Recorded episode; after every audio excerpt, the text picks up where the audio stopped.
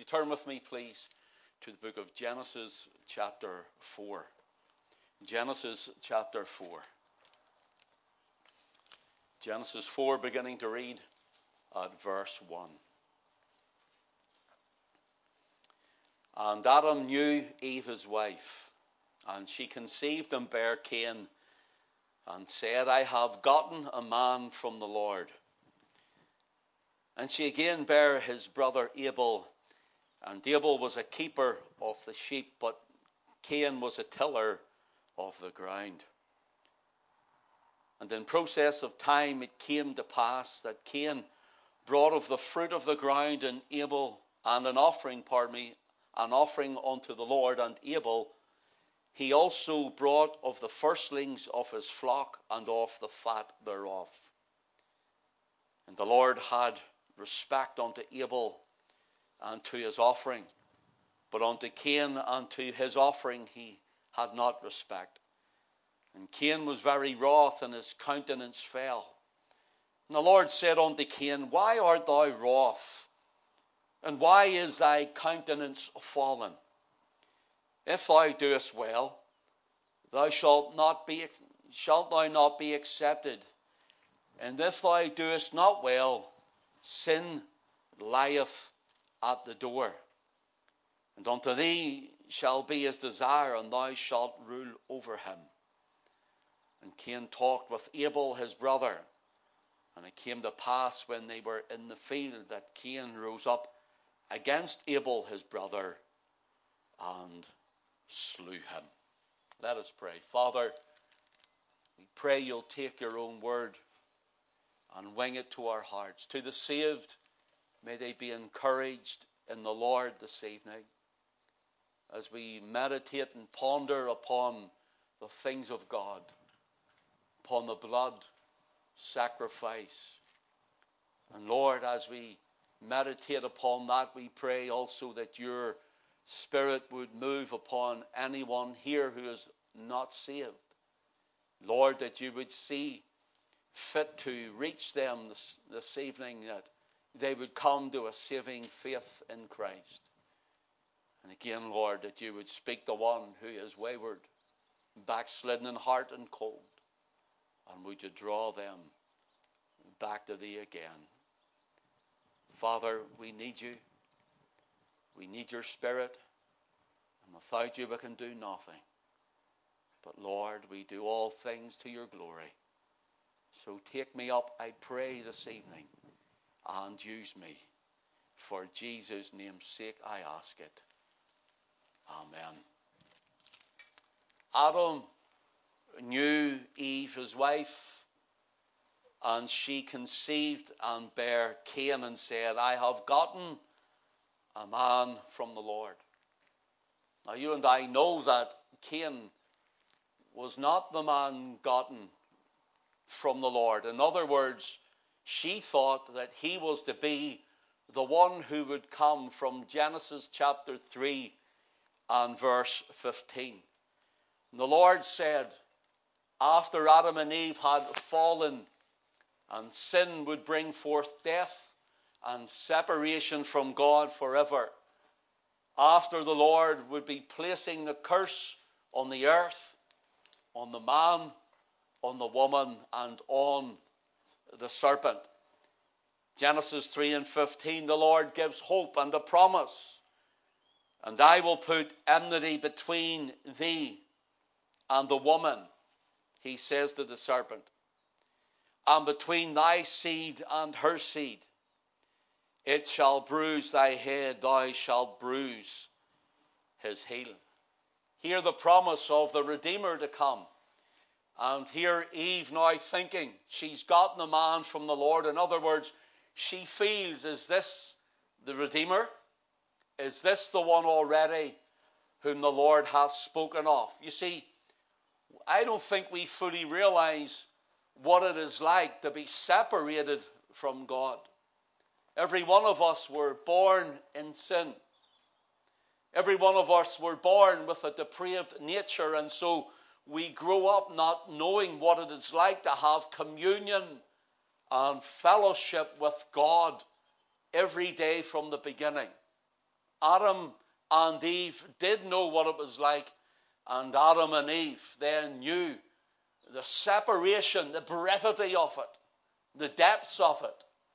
And so being separated from God forever, now it seems that Eve thinks, I have gotten a man from the Lord. Surely this is the one who would come, whom God had spoken about to us.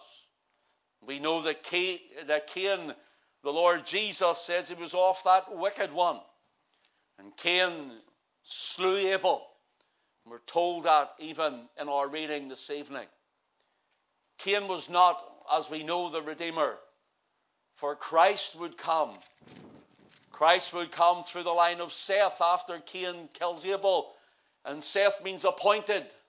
The appointed line would come where the Lord Jesus, years and years later, would be born and redemption would be made for us at Calvary. When Christ would shed his precious blood and pay for the fullness of our debt. And those who would trust in the Lord Jesus, and those who would rely solely, uniquely, only, completely, and totally on the blood which he shed for their salvation, for their redemption, for their forgiveness, and for their cleansing from sin, they would be redeemed by the blood of Christ. And they would be reconciled again to God in the Lord Jesus Christ. Here, Eve so willingly thinks this man is the man that the Lord has been speaking about. You see, the serpent beguiled Eve. He tricked her. And she then gave to her husband Adam, the federal head of creation. And in Adam, all men fell. In Adam, all of our race fell. In Adam, all of us became sinners. In Adam, all of us died. But it was the woman that was beguiled and still beguiled in a sense that she thought Cain might have been the seed of the woman, the righteous one. Notice, and she again bare his brother Abel. And Abel was a keeper of the sheep, but Cain was a tiller of the ground. And in the process of time, it came to pass that Cain brought forth the fruit of the ground an offering unto the Lord. And Abel, he also brought of the firstlings of his flock, notice, and the fat, and of the fat thereof. And the Lord had respect unto Abel and to his offerings. But unto Cain and to his offering he had not respect, and Cain was very wroth, and his countenance fell. We are told today about respect, respect, respect. Now, I, I believe in respect, don't get me wrong. But we're meant to respect the things that are ungodly. We're told today to accept and to respect everyone's wishes, even when they're against the Word of God. We're told to respect things that are not only ungodly, but they're unscriptural and not only ungodly and unscriptural, but they're unholy. And not only ungodly, unscriptural, and unholy, but they're against the Word of God and everything that the Word of God says. And we as believers are supposed and told and expected to respect that. The degeneracy of society and the things that are happening in our land and our nation, we are told to respect it. Yet God did not respect it. God did not respect Cain's offering. Cain's offering of the fruit of the ground. Cain's offering of the work of his hands. Cain's religion. Cain's way was not respected by God. And if God does not respect it, brothers and sisters, then you and I should never accept it nor respect it, but rather only that which is scriptural and biblical and holy and sanctified unto the Lord should we as believers accept and respect. When we see heathen idolatry and the nations of the world come into our land and put up their places of worship and call across the land their own to come to worship, how are we supposed to respect that and accept that?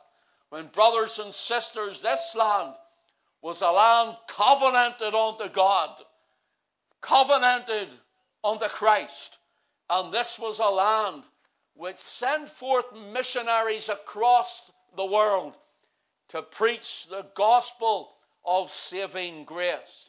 Yet so willingly and so easily, we now are accepting ungodliness in the land, ungodliness among us, and even ungodliness in places of worship, the churches, and so on. God would not accept and God would not respect Cain's offering. You know why? Because it wasn't the way God had told them to come through Adam. It wasn't of the way God had showed when He clothed Adam and Eve when they were naked in their sin. And they realized their nakedness. And the, and the Lord comes in the cool of the day as usual, crying, Adam, where art thou? Adam, Adam, where are you? And Adam and Eve are hiding among the trees. And they come out and say, We were, I heard thy voice in the garden, and we were hiding because we were naked. And the Lord said unto them, Who told you you were naked? And you see, it was the age of purity, and the age of innocency, and the age of holiness had gone. For man and woman then were full of their own ways, and sin had come in and it brought forth death. Brothers and sisters, friends, this evening, you and I are off Adam's race. You and I are off the same nature, and you and I have the same genes as Adam, no different nor any better. And God had to go and slay an animal, innocent animal, and blood was shed, and he clothed them with skins. You see, they had tried their own works of covering, and that was with making aprons of the fig leaves. And that is man's religion. Cain is still in man's religion. And Cain offers up the work of his hands. He, he, without a doubt, he put his heart into it in the sense where he dug over the ground and he tilled the soil and he planted the seeds and he covered it over and he would make sure that it was well looked after and, and Cain would watch it with patience as it would start to bud and to bloom and to bear fruit. And they're thinking, I'm doing this for to give unto God the first fruits of it. And he brings it and he lays it down on an altar before the Lord. And the Lord refuses it, has no respect for it, and he does not accept it.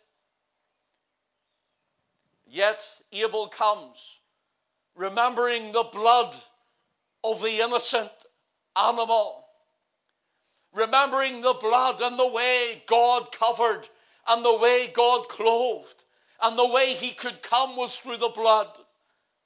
And he brings the firstling of his flock. And there he brings it before the Lord. A bloody mess. A bloody sacrifice. And there the blood is shed. And God accepts. And God has respect unto Abel's offering. You know, my friends, Abel's offering or Abel's altar is repulsive to man's eye. When we think about it, the little animal that was slain and the blood that poured forth from its veins, no matter how many liters or pints or gallons of blood, it wasn't just a sprinkle, it was blood all over it. Abel's hands were probably covered in blood. Abel's feet were probably covered in blood. Abel's legs covered in blood. Abel was covered in innocent blood. Repulsive to the eye of carnal, natural man. But to God it was beautiful. But to God it was righteous. To God it was just. And to God it was acceptable. It was through the blood that Abel could come, and through the blood that God would accept and have respect to the offering. But the works of Cain's hands, the works of his hands were not acceptable to God. Religion, the paraphernalia that comes with much of it, the ritual, the ceremonies, all of the pomp, all of the good living for living, all of the works of man's hands, all of these things are nothing but as filthy rags before the Lord. And all of these things are unacceptable with God for salvation. Charity works are good, but not for salvation. They are the work of Cain. They are the work of hands. They are the work of man, and they can never, ever take away sin nor pay your debt. But rather, a man and a woman must come through, and by the way of the cross, of the finished work of the blood of Christ. Only through the blood. The hymn writer could say, What can wash away my stain? Nothing but the blood of Jesus. What can make me whole again? Nothing but the blood of Jesus. Oh, precious is the flow that makes me white as snow. No other fount I know, nothing but the blood of Jesus. It's all in the blood of God's sinless, spotless Lamb, the innocent one, he who did no sin, who knew not sin, was yet without sin, but yet bore our sin in his own body on the tree, that we, being dead to sin, might live unto righteousness in him. Oh, what a Savior! What a Christ! What a sacrifice! What a substitute! What a God! What a Redeemer! What a Lord! And what a friend we have in Jesus. Notice here, friends, tonight, brothers and sisters, Cain was very disappointed. Oh, I would not like to see the faces of many. The faces of many who think they'll just waft to heaven in a handbasket when they die and they have lived like a devil all their lives and they've rejected Christ all their days. And they think when they die, sure, we're going to leave this physical temple and we'll be around uh, the battlements of glory and through the pearly gates and walking on golden streets. Oh, but they'll be sorely and tragically disappointed if they have rejected the blood of God's Son, if they have turned away the blood of the Lamb of God, if they have refused to come in this life by faith through grace in our Lord Jesus Christ. Sorely disappointed, without hope, without reprieve, no second chance, friend. But you see, today, if you hear his voice, Harden not your heart, but rather come to Christ. Cain is sorely, sorely disappointed. In Genesis 4 and verse 5 it says, But unto Cain and to his offerings he had not respect. And Cain was very wroth, and his countenance fell. Notice he was very wroth, and his countenance fell. And the Lord said unto Cain, Why art thou wroth, and why is thy countenance fallen? Cain, what's wrong with you? Cain, why you look like that? His face told the tale. And God looks in the heart of men and women. And God searches the heart and He tries the ends to say, Why are you wroth? Why are you angry? Why are you bitter? Why are you like that? When there's always the sacrifice of the blood that was shed for you. What will it be like that day when man and woman stand before the Almighty God in Christ? Now, tonight, the title is simply At the Door. Will you look at our reading, please? Verse 7, the Lord says, If thou doest well, shalt thou not be accepted? The word well doesn't mean works, it means if you do what I tell you to do, if you come the way I have told you to come.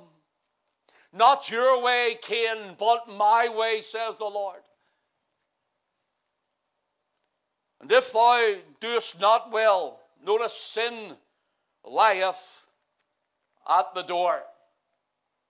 Sin lieth at the door. In other words, your sin is at your door.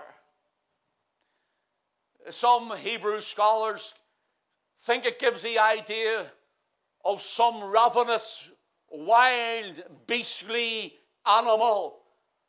And sin will ravish you. It's at your own door.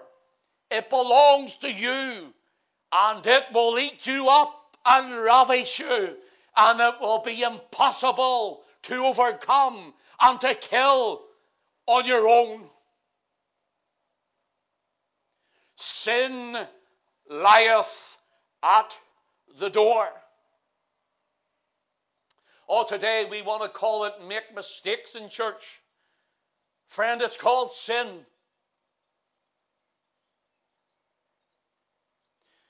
Charles Haddon Spurgeon, that great Baptist preacher, once said, Sin is a brat that no one wants to own.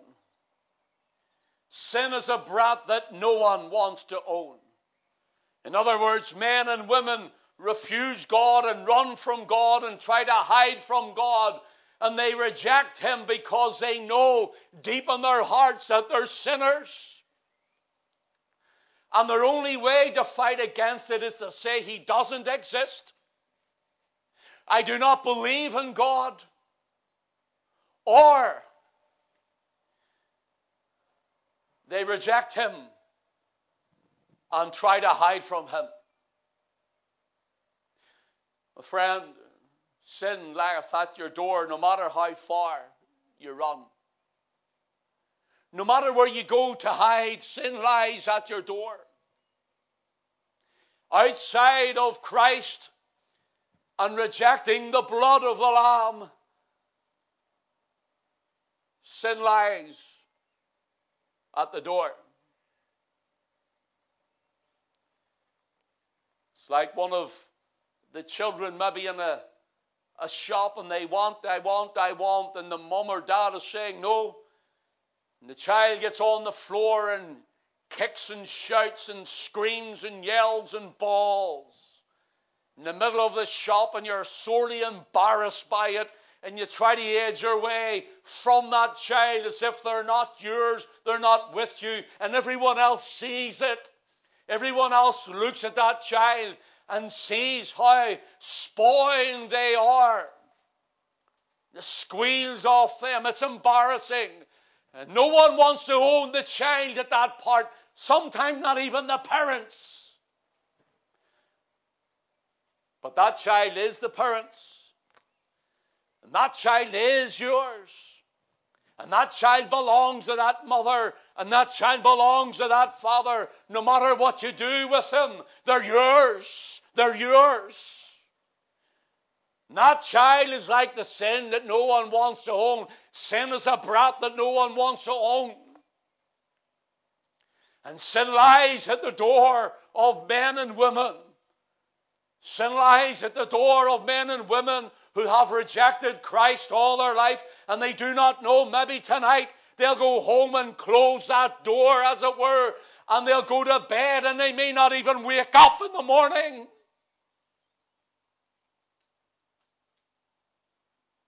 And God will call time on you.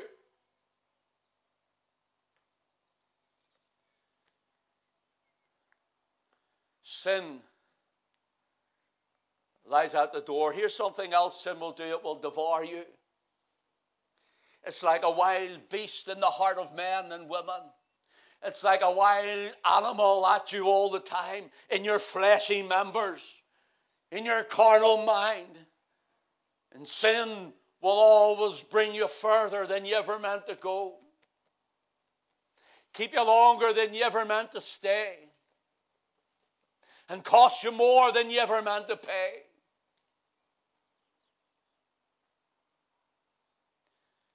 Oh, you may say, tell me. Then tell me, preacher, how do I get this, this sin away from my door? The door of my consciousness, the door of my heart. This is how you do it. You come to the cleansing fountain of the blood of the Lamb. The blood of the Lord Jesus Christ, God's Son, will cleanse you from all of your sin. You know, in Luke chapter 13, if I could just turn briefly and quickly to it, we have again another door. Let your eye just run down, please, to verse 24. The Lord Jesus says, Strive to enter in at the straight gate. For many, I say unto you, will, not, will, will seek to enter in and shall not be able. Then once the master of the house has risen up and has shut to the door, and ye begin to stand without to knock, notice, at the door. There's sin at the door in Genesis 4. The sinner is at the door in Luke 13 and you're knocking at the door. And to knock at the door saying, Lord, Lord, open unto us, and he will answer and say unto you, I know you not whence ye are. I don't know where you have come from. Oh, I thought this New Testament God. Many will say, I thought this New Testament Jesus was love everybody and respect all things. Friend, Christ Himself says there be those who will knock at the door. They're in their sin. There's sin at the door in Genesis 4. Now their sinner is at the door in Luke 13, knocking at the door to get in, but it's too late, the door's shut.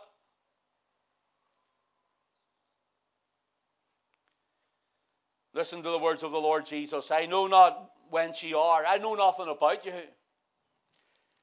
Then shall ye begin to say, We have eaten and drunken in your presence, and thou hast taught in our streets.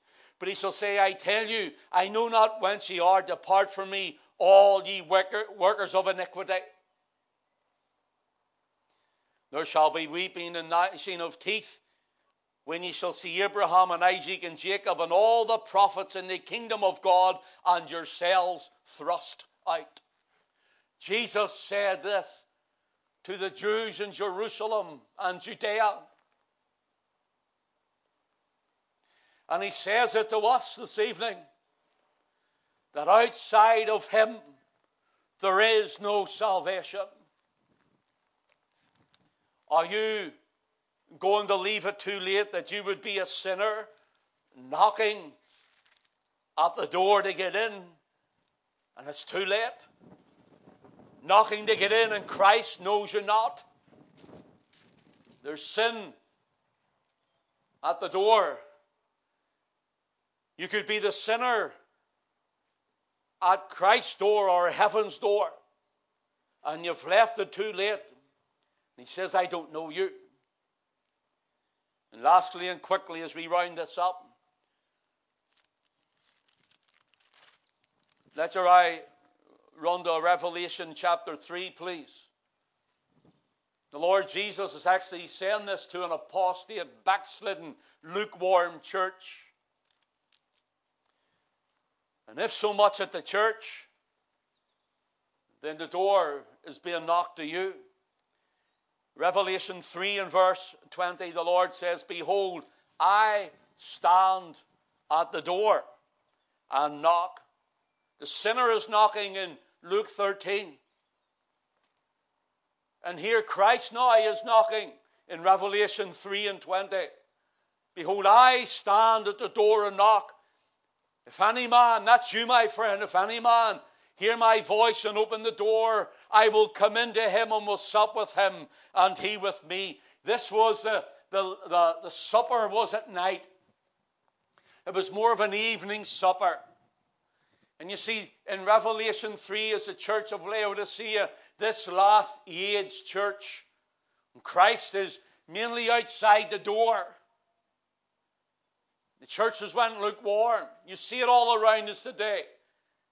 There's too many comforts and too much online, and people have just thought they'll take it easy, and there's there's a watered down word, there's a prosperity gospel, and all of these things are happening, and the blood is, is watered down, as it were, in the preaching, and there's no Bible hardly taught to many of the churches and the people in them, and still the nation is going to hell in a handcart.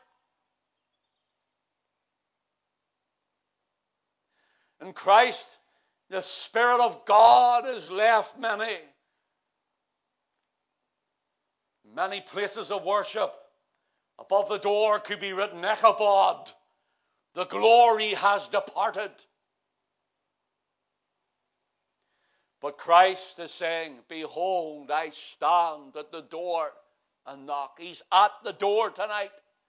He could be at the door of a Christian heart that's went cold, one that has fallen away and backslidden, a heart that has went wayward, a heart that has got lazy and lethargic. Behold, I stand at the door and knock, he's saying, If any man will hear my voice and open the door, I will come in with him and sup with him and he with me.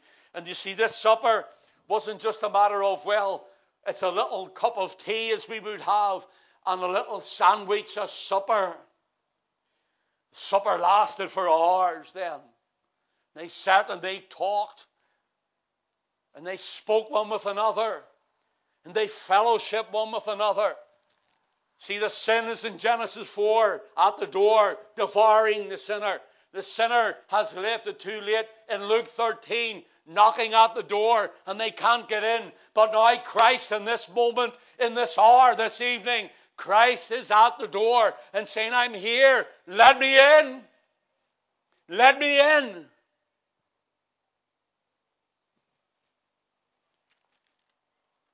There's one example of this, uh, and this is me finished. In the book of the Song of Solomon. Song of Solomon, chapter 5. You see, this story is a love story. It's about a young Shunammite woman who's been put out into the fields and the sun has burnt her skin so much it's went black and worn and torn.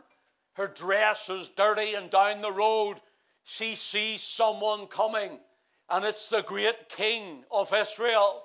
It is Solomon with all his grandeur and all the splendor. And there he comes not to run over her, as it were, in his chariot, but rather he pulls up beside her and pulls her by the hand up from the mire and into the chariot and brings her to his palace. and he washes her and he clothes her in new garments. And there she is sitting at the king's table with fellowship. And here it is in parable form. They are singing a love song. It's the song of songs back and forward one to another. She says, I am as the tents of Kedar, as the curtains of Solomon. The tents of Kedar were the, the, the tents of Arabs. And they used to put their tents up for maybe months or even a year or two. And they were weather beaten. And the sand would beat against them, and the sun would bleach them, and the dirt would be on them. And they would be tattered and they would be torn. And that young woman said, That's me and my sin. That's you and I, friend. That was Israel and their sin. Tattered and torn and weather beaten with the world. I am as the tents of Kedar, she says. I'm like that. But in the palace, washed, cleansed, and clothed in new garments, she looks at herself. She says, Now in the palace, I was as the tents of Kedar, but now I am as the curtains of Solomon. Beauty and ornate and friend, that's what Christ does. He gives us His righteousness and He washes us in the blood. And we are as the curtains of Solomon. We're seated at the king's table, feasting with the Lord, fellowshipping with the sovereign. And one night, she's in her bed and this is where I finish. Song of Solomon, chapter 5. Verse 2 says, I sleep, but my heart waketh. It is the voice of my beloved that knocketh. Notice he's at our door. It is the voice of my beloved that knocketh, saying, Open to me, my sister, my love, my dove, my undefiled. For my head is filled with dew, and my locks with the drops of the night. I have put off my coat, she says. Notice, I have put off my coat. How shall I put it on? I have washed my feet. How shall I defile them? She's saying? Don't bother me, Lord. Don't bother me, Solomon. Don't bother me. I've taken off my coat. I've got into bed. I'm in a sleepy state. I'm in a state of relaxation. I've washed my feet. You see, they had uh, dirty roads and streets, and they washed their feet when they came in. And he says, I've got dirty feet and I've washed them. I'm not going to get out for you at this time of night.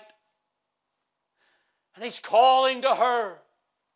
And he's calling to you, friend knocking at the door, open to me, my love.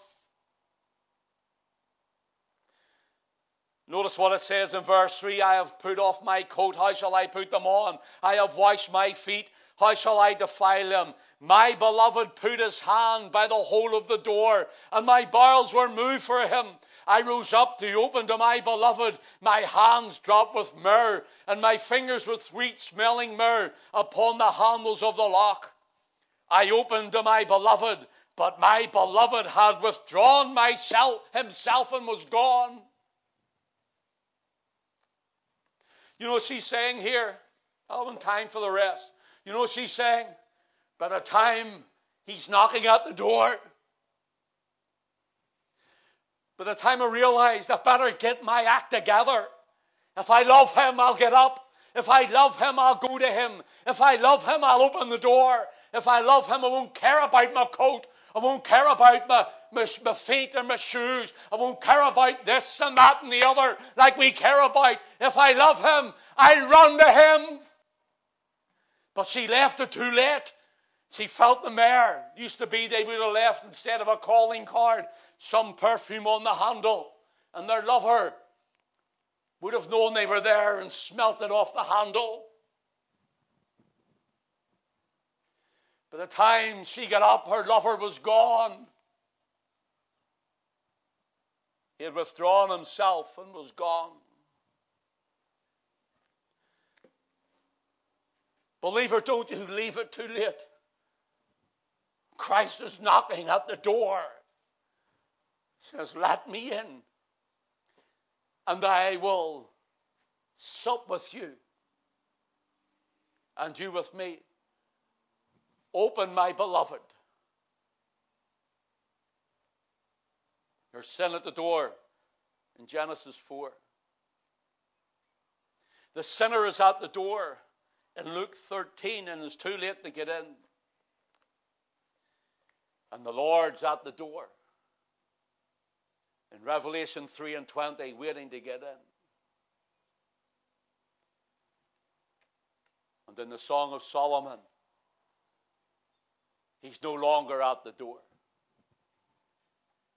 It's too late, he's gone.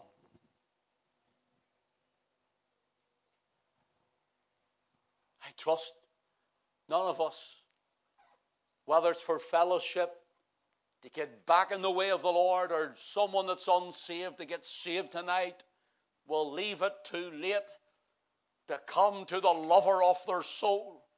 He who loved you and gave himself for you at Calvary and shed his most precious, precious blood.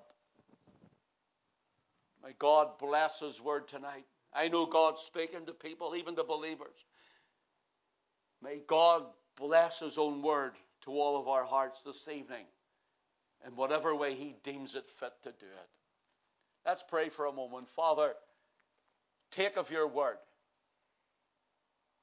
Take of your word and let none of us leave let none of us even sleep tonight, Lord, but hear your voice.